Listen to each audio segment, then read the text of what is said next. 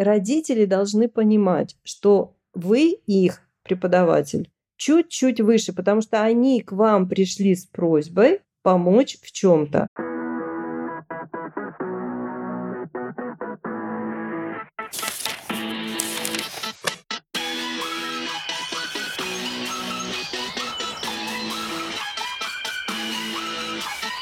Знание — это свобода.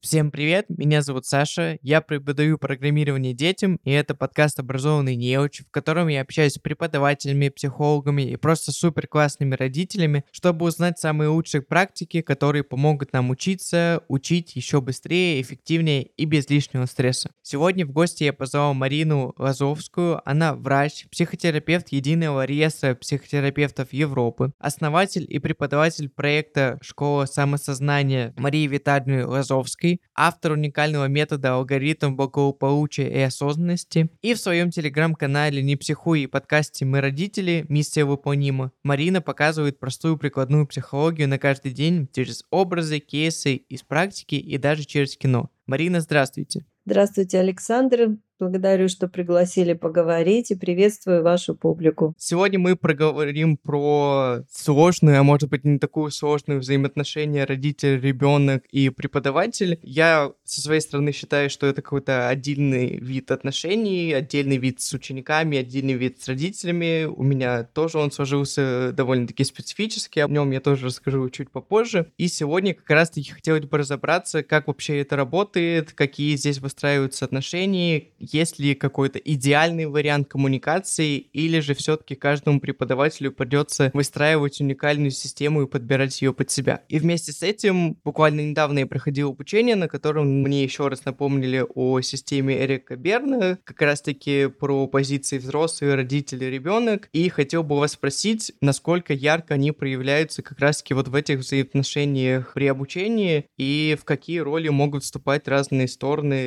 ребенок, родитель и педагог, и как вообще из них выходить, и какие здесь идеальный вариант взаимоотношений.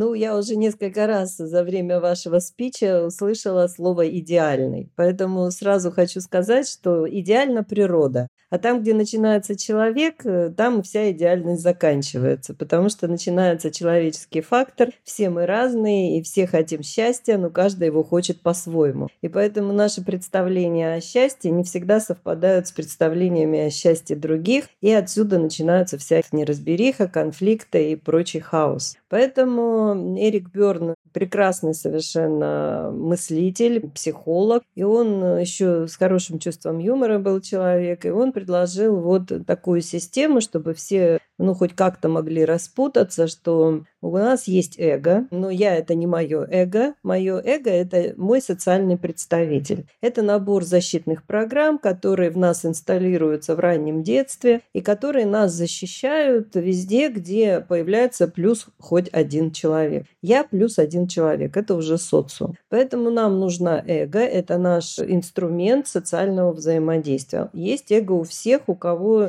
нет грубых изменений патологии центральной нервной системы. И вот Эрик Берн предложил классифицировать эго, чтобы легче было с ним разбираться, на три такие позиции. Родитель, взрослый, ребенок. Чтобы не путаться, они пишутся с большой буквы. Ну, у него там еще много всяких классификаций, какие бывают родители, какие бывают дети. Ну, в общем, кто хочет, может поинтересоваться Эриком Берном и его трудами. Нам важно понять, что в каждом из нас представлены все три субличности. Родители ребенок, они все время вместе, потому что они взаимодействуют, как взаимодействует ребенок с реальными родителями. А вот со взрослым проблема, потому что взрослый – это такой, знаете, арбитр, аналитик. Его свойство отсекать все эмоции, смотреть на ситуацию беспристрастным, объективным взглядом и выбирать лучшее решение, которое соответствует текущему реальному состоянию, в котором находятся люди. Поэтому вот со взрослым у взрослых очень большая проблема. Ну, собственно, мы тем и занимаемся в нашей школе, что мы помогаем, как сказал Фрейд, что люди – это не повзрослевшие дети.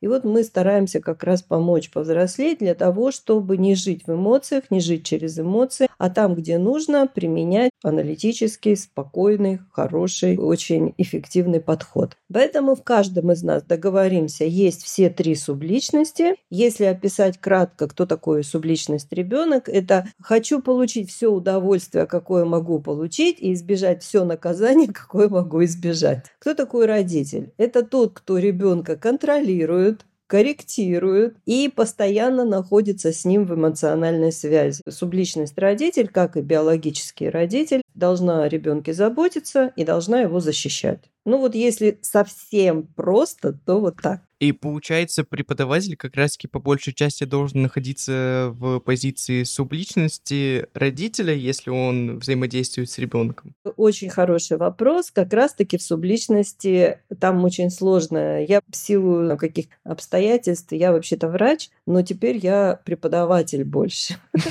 Вот так вот я переквалифицировалась. И э, здесь эта ситуация очень трудная. Преподавателям быть очень сложно. Почему? Потому что нужно понимать, что происходит с ребенком, помогать и защищать его как родитель, но не пересекая с его биологическими родителями, то есть принимать его чувства, осознавать, что с ним происходит. И в это же самое время ему нужно курсировать вот между родителем и взрослым. Почему? Потому что преподаватель человек, который преподает дает. Поэтому он не должен впадать в эмоции. Ему нужна вот логика и объективный беспристрастный подход, ну, чтобы преподавание могло состояться. Постоянный самоконтроль – это вот, мне кажется, самое трудное, что есть вообще в жизни преподавателя. Преподавать предмет не трудно. Ну, вы же сами это знаете. Если вы вовлечены, если вам нравится ваш предмет, вы о нем можете говорить часами. Но чтобы его также точно полюбили и узнали другие люди, вам нужно уметь его подать так,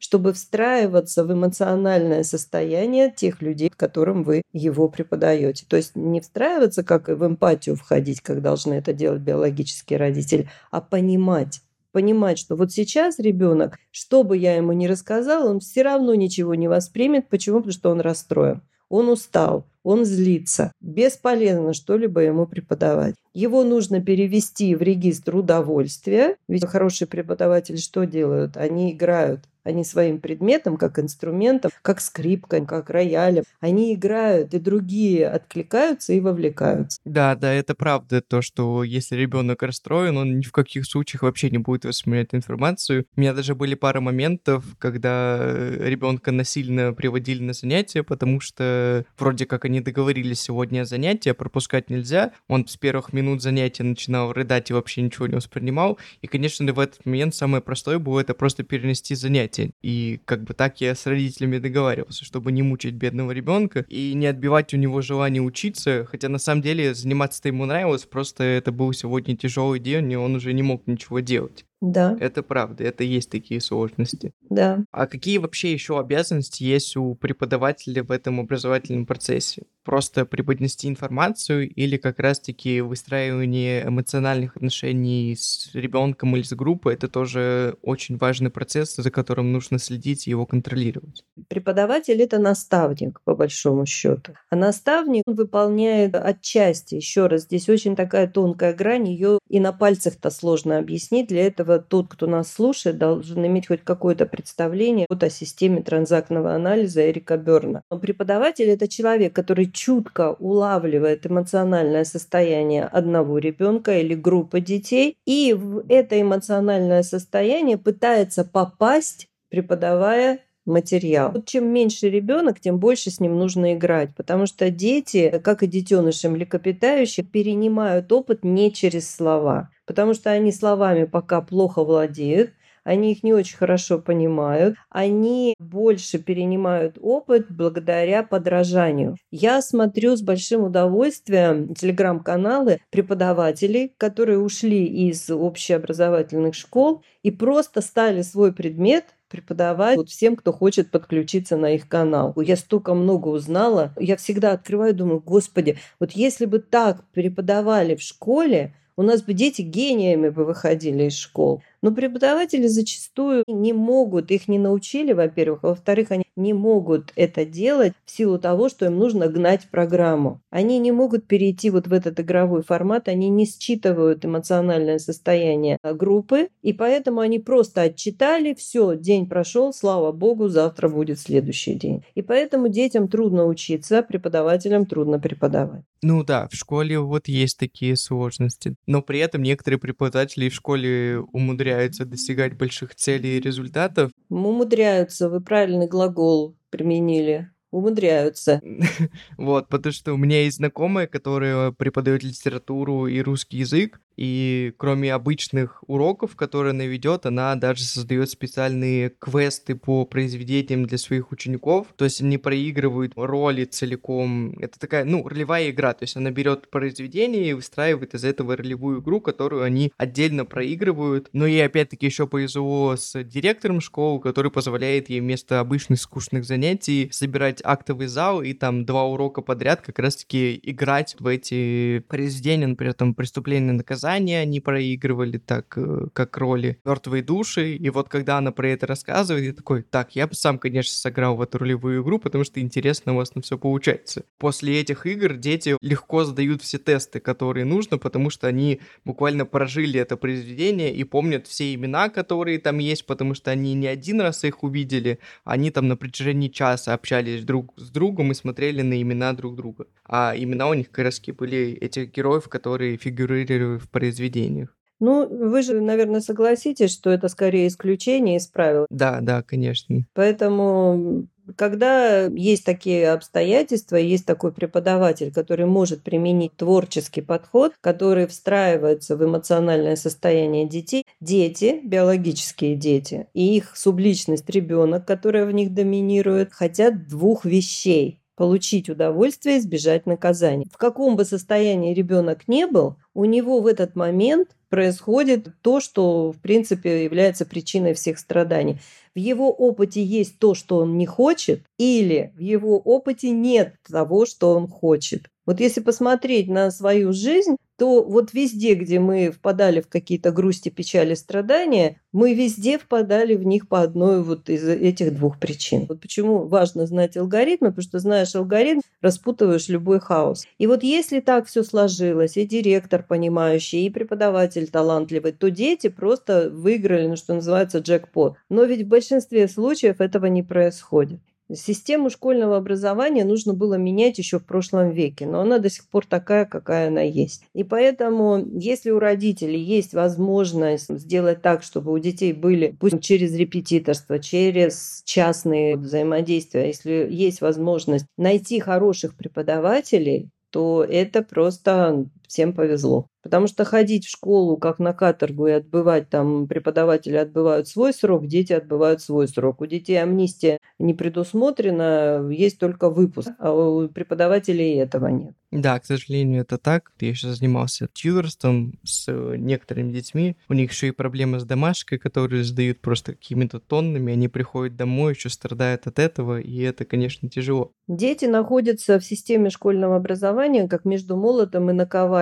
Я этого не скрываю. Вот у нас с Дарьей есть целый подкаст мы родители миссия выполнима, где мы как раз все эти вопросы обсуждаем. И там чуть ли не в каждом втором подкасте у нас звучит призыв к родителям. Расторгните бет-альянс со школой, иначе ваши дети как между молотом и наковальней. Их в школе заключают в нереальные требования, а домой не приходят, получают еще порцию от родителей. Поэтому нужно убрать все лишнее, оставить самое главное и помнить, что нет ничего главнее здоровья ребенка. Потому что большинство заболеваний, которыми потом дети, уже став взрослыми, болеют всю жизнь, они получают во время обучения в школе. Это постоянный длительный стресс.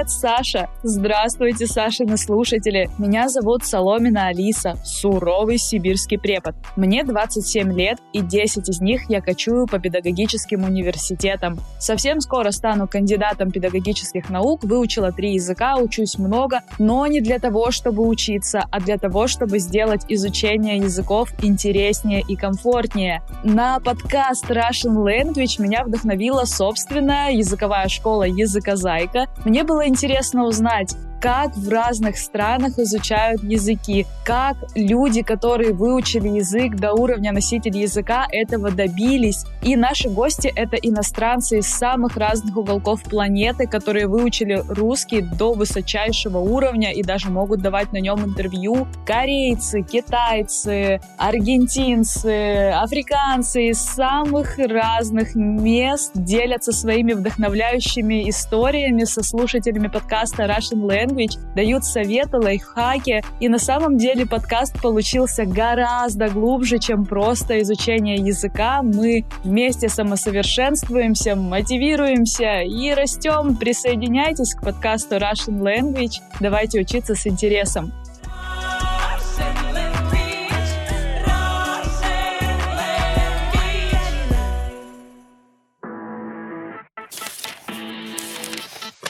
Это еще со стороны преподавателя, есть ли какой-то вариант, какой формат взаимодействия с ребенком нужно выбрать, наоборот, более на равных, да, то есть на ты или наоборот там эффективнее на вы общаться с ребенком в образовательном процессе, или тут вообще никакой разницы нет? Разница есть, потому что ребенок должен обращаться к преподавателям всегда на вы. Дети, ну, считаются, что в школе, попробуйте сейчас зайдите в среднюю школу какую-нибудь и начните говорить вы ученикам. Но это сразу вызовет шок, а потом хейт, скорее всего. Поэтому у нас так не принято, но тем не менее к преподавателю всегда нужно обращаться на вы, ну, в нашей ментальности по имени отчеству. Почему? Смотрите, преподаватель всегда старше, всегда выше в иерархии. Ребенок ребенок всегда младший и ниже в иерархии. Мы не можем также эффективно учиться, если мы равны. Почему я должна, если мы равны, слушаться кого-то, выполнять его требования? Я не хочу этого делать, потому что априори мы равны. Вот что показали пандемия и локдауны. В Европе уже все статистические эти данные были опубликованы,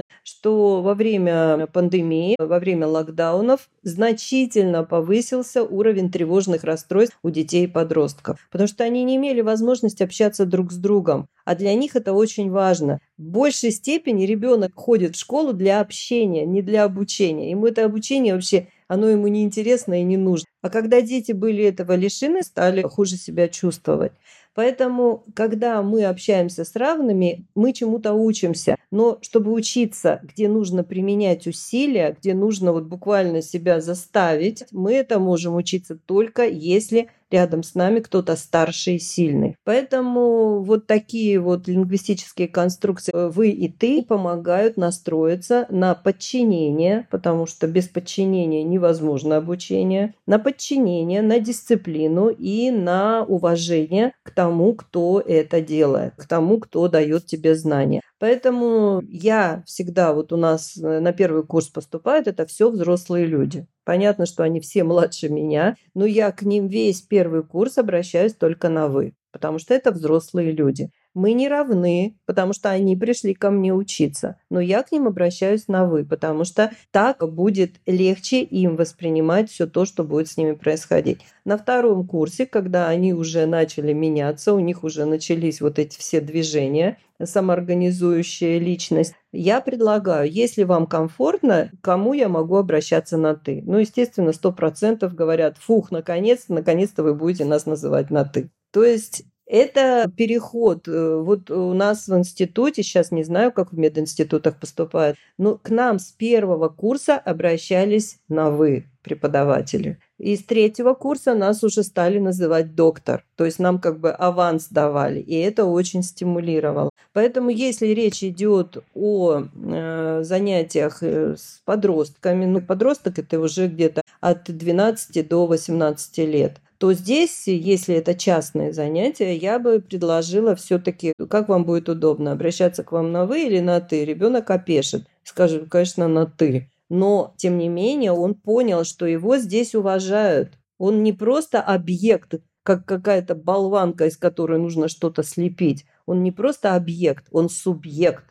ему дают чувство личности. Интересный момент о подростках, чтобы обращаться на «вы». Я вообще ни разу не задумывался. Как бы такой привычный вариант, что да, как бы со всеми учениками я могу сразу переходить на «ты» и как бы обращаться с ними на «ты», потому что какой-то такой привычный вариант взаимодействия. И, например, у меня в работе мы даже постепенно потом с учениками переходим на «ты» с обеих сторон, просто потому что у нас очень долгие взаимодействия. Мы занимаемся по три года, иногда больше, и постепенно мы переходим на «ты», и в целом такой формат всех устраивает, потому что они учатся, они понимают границы, даже несмотря на то, что мы условно общаемся на равных, они четко понимают границы, когда что нужно делать, чего делать нельзя, но все это постепенно, конечно, происходит. Да, я согласна, потому что, ну, во-первых, вы молодой человек сами, да, я вижу, что вы молодой человек. И когда вот вы правильно заметили, что когда лучше друг друга узнаешь, то легче переходить на ты. Это не подразумевает отношение равенства, но первоначальный этап, когда вы им закладку делали базовых знаний, они вас воспринимали как ментора, как наставника, и там нужно было обращаться к вам на вы. Вот, да, Именно когда мы знакомимся, не сразу, а когда мы знакомимся, мы уже вырабатываем какую-то для себя комфортную систему иерархических ценностей. И вопрос про взаимодействие с детьми. Вот какой уровень, наверное, степени близости общения вообще адекватен со стороны преподавателя. Как, например, все в вопросах писал, не знаю, там, обмениваться мемами, это еще там ок, да, то есть как бы потому что это выстраивает еще какое-то общее такое взаимодействие.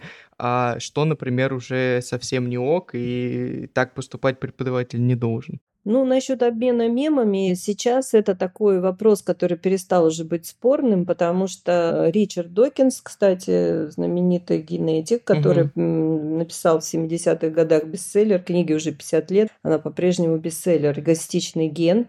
Я тоже на нее часто ссылаюсь, и вот он там предложил систему, наши гены обмениваются частями, да, и он предложил аналог части культурного взаимодействия, назвал их мемами. 50 лет оно как-то зрело-зрело и, наконец, выстрелило вот буквально в 20-е годы, да, что сейчас без мемов уже никто себе не мыслит социальную жизнь. Поэтому обмениваться чем-то, что затронуло, вызвало отклик, что хорошо встраивается в систему контекста, чем вы занимаетесь с учениками, это очень классно и здорово. Вот вы нашли какую-то там статью, раз послали, да, нашли какое-то видео, подкаст, мем, это все должно быть в контексте. Понимаете, преподаватель это человек, который создает контекст. А зачем мы вообще встретились? Потому что если выходить за рамки этого контекста, вот это уже будет не очень хорошо. То есть э, затрагивать личное что-то. Для этого нужны, э, детям нужны психологи, чтобы о личном говорить. Затрагивать какие-то переживания, связанные с семьей. Для этого нужны родители, чтобы ребенок умел с родителями об этом говорить. Ну, то есть э, создать контекст, еще раз,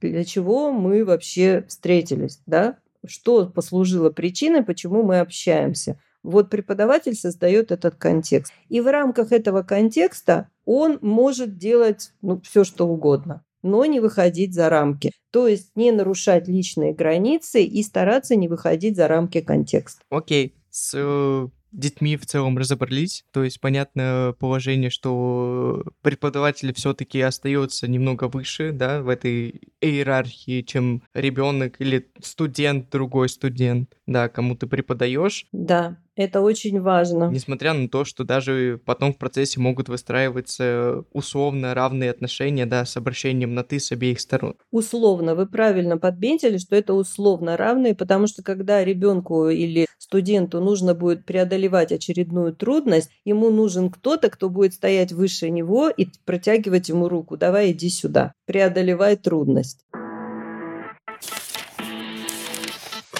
Ну и теперь перейдем, наверное, к общению преподаватель и родитель. Какой здесь вариант общения и какие здесь вообще могут быть выстраиваться отношения? Чисто рабочие или, наоборот, рабочие могут переходить в какие-то дружеские? И если это происходит так, то вообще как координировать здесь взаимодействие? Потому что вроде ты уже начал с, там, с этим родителем общаться более плотно, более по-близкому, да, и получается, ты с него еще и деньги постоянно требуешь, условно, да, да. оплату за обучения. Такой сложная система немножко. Да, вот-вот. Я поэтому говорю, что быть преподавателем очень сложно, потому что очень хорошо нужно понимать границы, за которые нельзя заходить. Вот эта вот дружба за деньги, а дружба за деньги, она, конечно, очень часто встречается, но лучше бы не входить на эти зыбкие топи. Почему? Потому что дружить – это значит открываться друг другу в каких-то, может быть, даже эмоциональных вещах,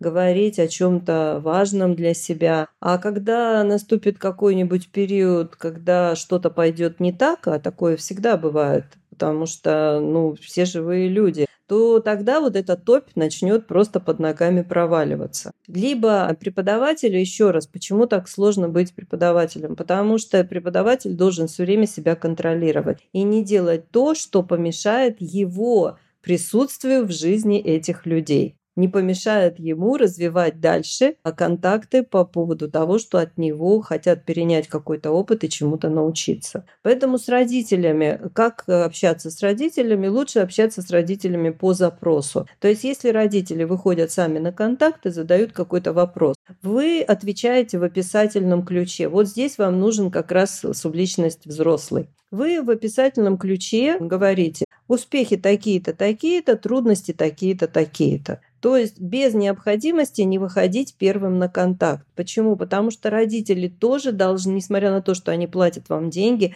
они должны чувствовать, что вы немножечко выше их. Почему? Потому что они обращаются к вам с просьбой. Вот смотрите, возьмем двух равных людей, равных. Вот я показываю, ну, наши слушатели не увидят, но вы потом можете в статье где-то это описать. Берем двух равных людей. Например, у меня есть подруга, да, и моя подруга, она умеет отлично искать э, авиабилеты, ну просто вся расшаренная в этом смысле, и я ее прошу, вот смотрите, я сразу же, она поднимается выше, я остаюсь здесь. Как только мы кого-то о чем-то просим, мы сразу становимся как бы младше этого человека, ниже по иерархии. Ну почему? Потому что я этого не умею, она это умеет. Я ее прошу, и она откликается на просьбу.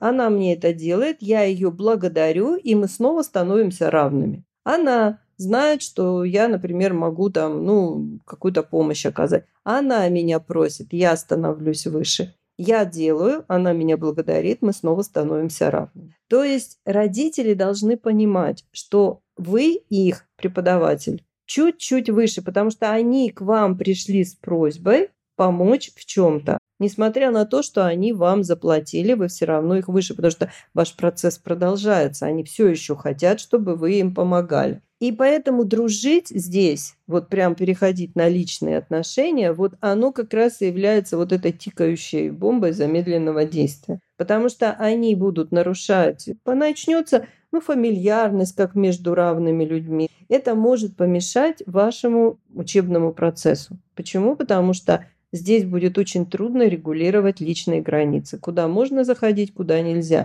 Обычно на этом месте у всех путаница. Поэтому симпатичные люди, нравятся они вам, вы хотите с ними проводить больше времени вне учебного процесса. Нужно так и сказать. Ребят, я чувствую, что мы с вами можем прям очень хорошо дружить, вот я бы хотел с вами дружить, но тогда я не смогу быть преподавателем вашему ребенку. Вот об этом я вообще как-то не думал ни разу. Очень сложно получается, потому что вот с точки зрения психологов, я знаю, что у них правило, что они никогда не берут клиентов, если вдруг у них начинают выстраиваться дружеские отношения, то они уже дальше не могут работать чисто из э, профессионального отношения. А вот с преподавателями я об этом даже не думал. Никогда и ни разу. Потому что кажется, что ты преподаешь что все-таки ребенку, и ты вроде как с ребенком ты дальше продолжаешь преподавать ему, а тут с родителями. Ну, смотрите, ребенок-то, он зависим от родителей, он не самостоятельный, он за себя не отвечает, и деньги не он вам платит. Поэтому здесь ну, ребенок, да. да, здесь ребенок является, ну, как бы соединяющим звеном между вами и родителями.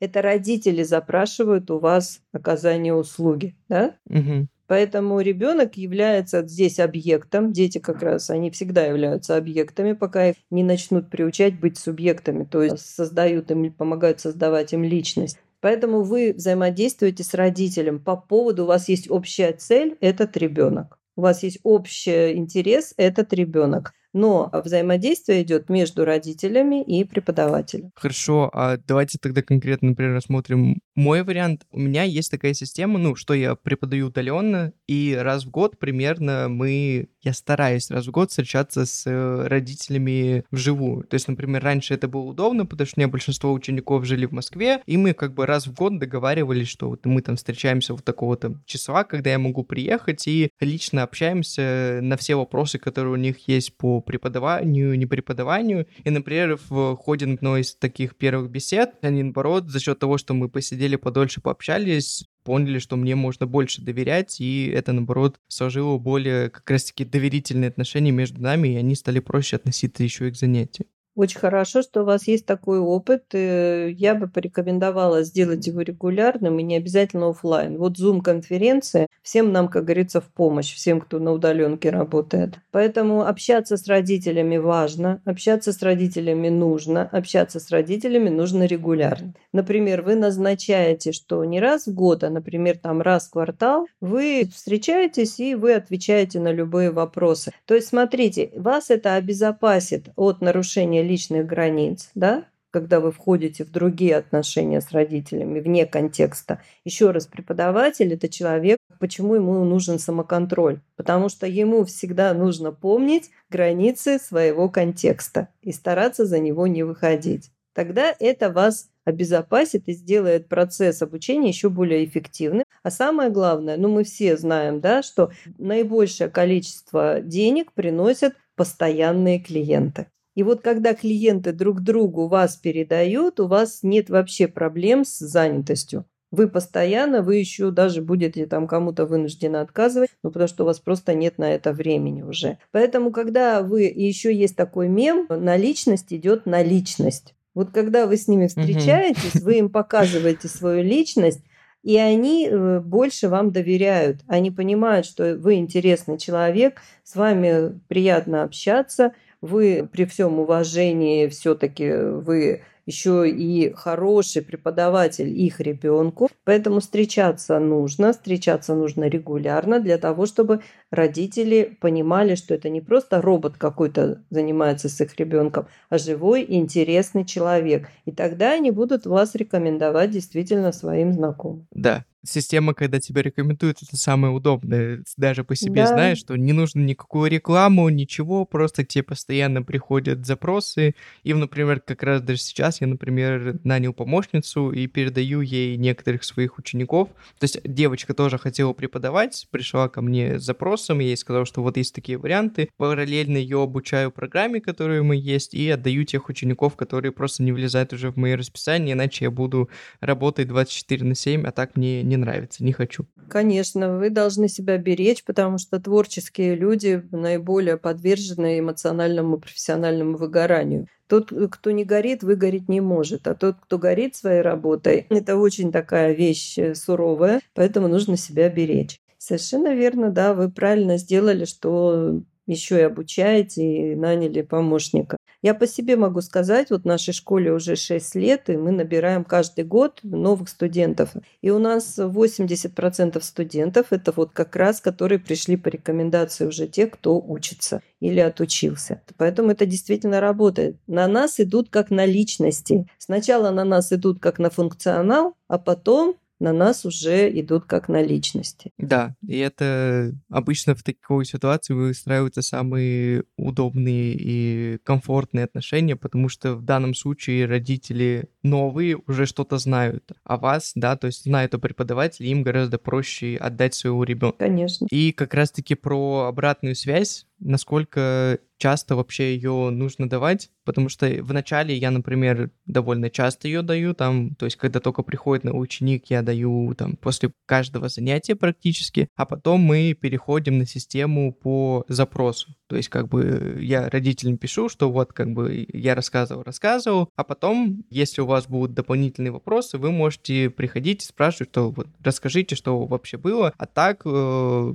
по нормальной системе. Дальше мы созваниваемся раз там в полгода, чтобы обсудить результаты и дальнейшие взаимодействия вообще будем заниматься. Нужно это вообще сейчас ребенку или у них поменялись планы, можем пока остановить. Ну, смотрите, понятие осознанности, то есть когда человек чувствует себя личностью, может себя осознавать, может собой управлять, Мгм. оно строится на двух алгоритмах. Первое– это обращать внимание на свои чувства, на свои мысли, на свои физические ощущения. И второе– это давать обратную связь. То есть это нужно каждому человеку, который жи- хочет жить не просто как организм, а личность, которая знает, зачем она вообще в принципе живет. Поэтому этот алгоритм, они все универсальны, он применим к любым видам э, общения и отношений. Да? То есть ребенку давать обратную связь в конце занятия – это очень правильная идея, это очень хорошая идея. Вы таким образом помогаете ему зафиксировать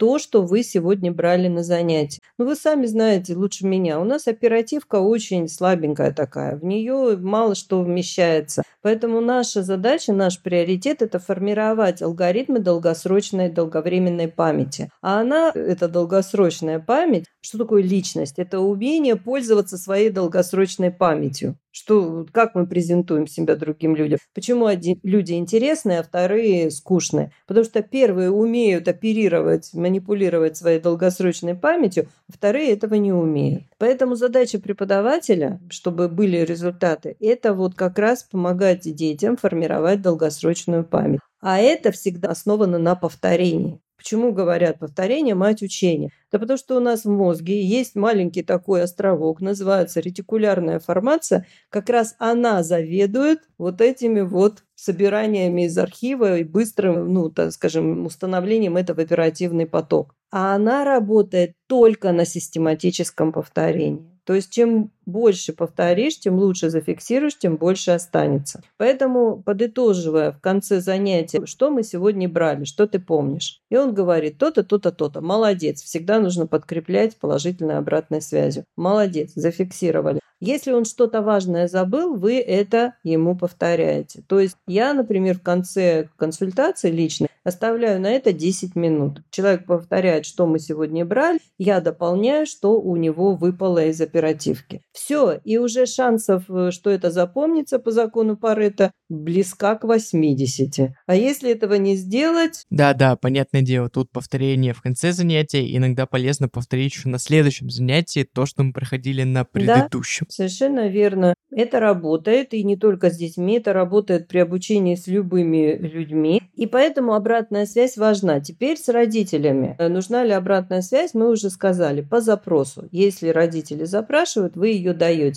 Если не запрашивают, вы устраиваете вот такие родительские собрания тоже с какой-то систематичностью. Эпизодичностью и систематичностью. Поэтому, да, фиг- умение, ваша задача, ведь вы занимаетесь таким сложным когнитивным делом, которое, в принципе, не каждому-то человеку и дано постичь. То есть там все построено на ассоциативных связях. Вот эти ассоциативные связи – это тоже функционал долговременной памяти. Поэтому ваш приоритет – помочь ребенку формировать долговременную память. А это только через повторение, только через ассоциации. Ой, слушаю вас и понимаю, что я все-таки правильно выстроил свою систему общения с родителями Замечательно. и вообще правильно занимаюсь. Я тоже рада за вас и за ваших учеников, и за их родителей. Здорово. Вот, ну и, конечно, последний вопрос. Как родитель должен участвовать в образовательном процессе ребенка? Должен ли он заставлять выполнять домашние задания, следить за расписанием? Что вообще должен делать родитель по отношению к ребенку? Смотрите, если вы нанимаете кого-то, вы нанимаете с какой целью? С целью, ну, предположим, вы хотите сделать ремонт в квартире. Вы нанимаете прораба и бригаду. Вы, если ходите каждый день, то есть вы объясняете задачу, что вы хотите, и оставляете людей работать. Но если вы ходите туда каждый день и вмешиваетесь в их рабочие процессы, еще не видя результата, то, скорее всего, бригада от вас уйдет, потому что так работать невозможно. Поэтому родители, которые очень настойчиво пытаются вмешаться в процесс, они не совсем понимают, зачем они вас наняли.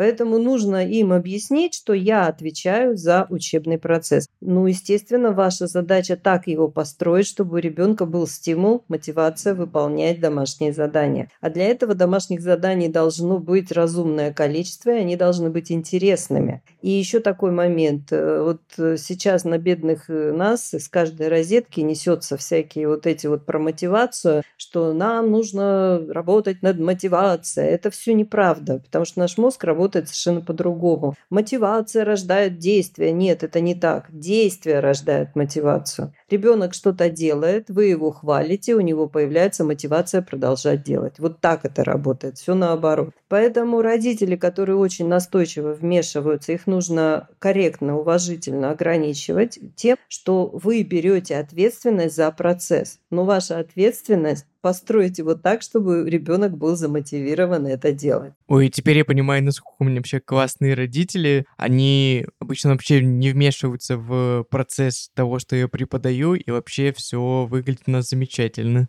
скорее всего, совсем не понимают, что вы делаете, поэтому не вмешиваются.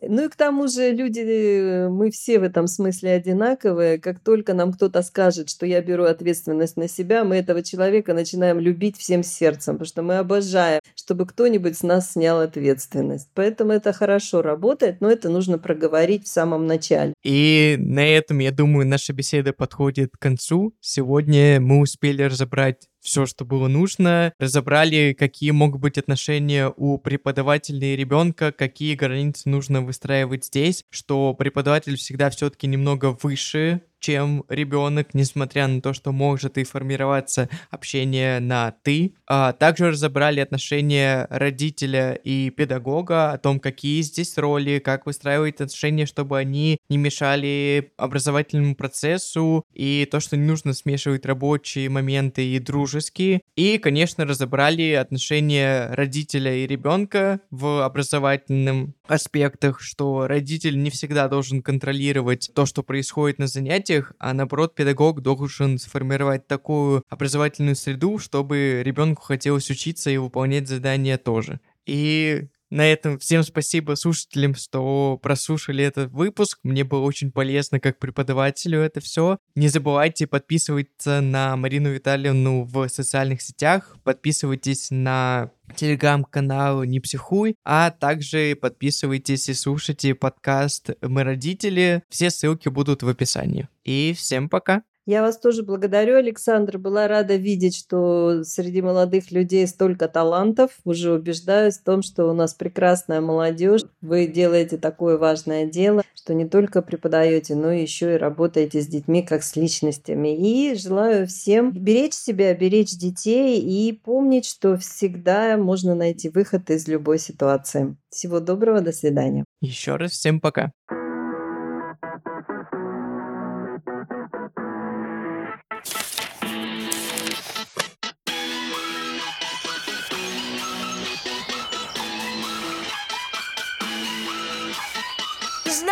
Это свобода.